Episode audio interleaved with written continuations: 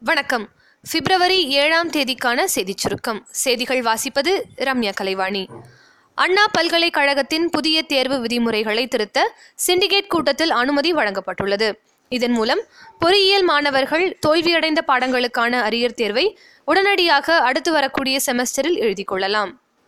இந்திய அரசியல் கட்சிகள் வாட்ஸ்அப்பை தவறான முறையில் பயன்படுத்துவதாக குற்றம் சாட்டியுள்ளது வாட்ஸ்அப் நிறுவனம். மேலும் வாட்ஸ்அப் சேவையை துஷ்பிரயோகம் செய்யும் கணக்குகள் தடை செய்யப்படும் என்றும் எச்சரித்துள்ளது. வங்கிகளுக்கான குறுகிய கால கடன் வட்டி விகிதத்தை பூஜ்ஜியம் புள்ளி ரெண்டு ஐந்து சதவிகிதம் குறைத்து ரிசர்வ் வங்கி அறிவித்துள்ளது.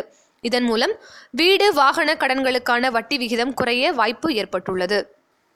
உத்தரப்பிரதேச மாநில பட்ஜெட்டில் கோசாலைகளை பராமரிக்க அறுநூற்றி நாற்பத்தி ஏழு கோடி ரூபாய் ஒதுக்கீடு செய்யப்பட்டுள்ளது.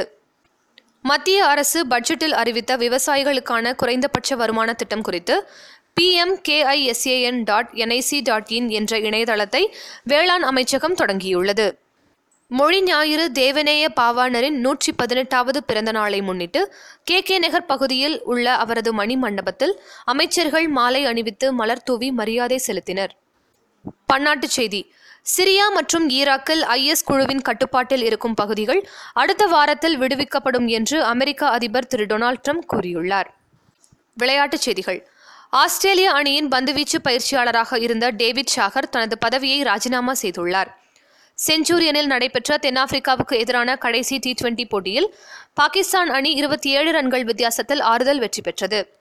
ரஞ்சி கோப்பை இறுதிப் போட்டியில் சௌராஷ்டிரா அணியை எழுபத்தி எட்டு ரன்கள் வித்தியாசத்தில் வீழ்த்திய விதர்பா அணி சாம்பியன் பட்டத்தை தக்கவைத்தது இந்திய தொடருக்கான ஆஸ்திரேலியா அணி இன்று அறிவிக்கப்பட்டது.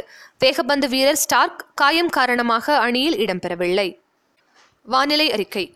ஹிமாச்சல பிரதேசத்தில் கடுமையான பனிப்பொழிவு ஏற்பட்டிருக்கிறது. இதனைத் தொடர்ந்து அங்குள்ள ஐந்து மாவட்டங்களுக்கு பனிச்சரிவு எச்சரிக்கை விடுக்கப்பட்டுள்ளது.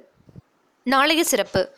இந்தியாவின் முன்னாள் குடியரசுத் தலைவர் சாகிர் ஹுசேனின் பிறந்த தினம் மற்றும் தனிம வரிசை அட்டவணையின் தந்தை திமித்ரி மெண்டலீவின் பிறந்த தினம். இத்துடன் இன்றைய செய்தியறிக்கை நிறைவு பெறுகிறது. மீண்டும் நாளை சந்திப்போம்.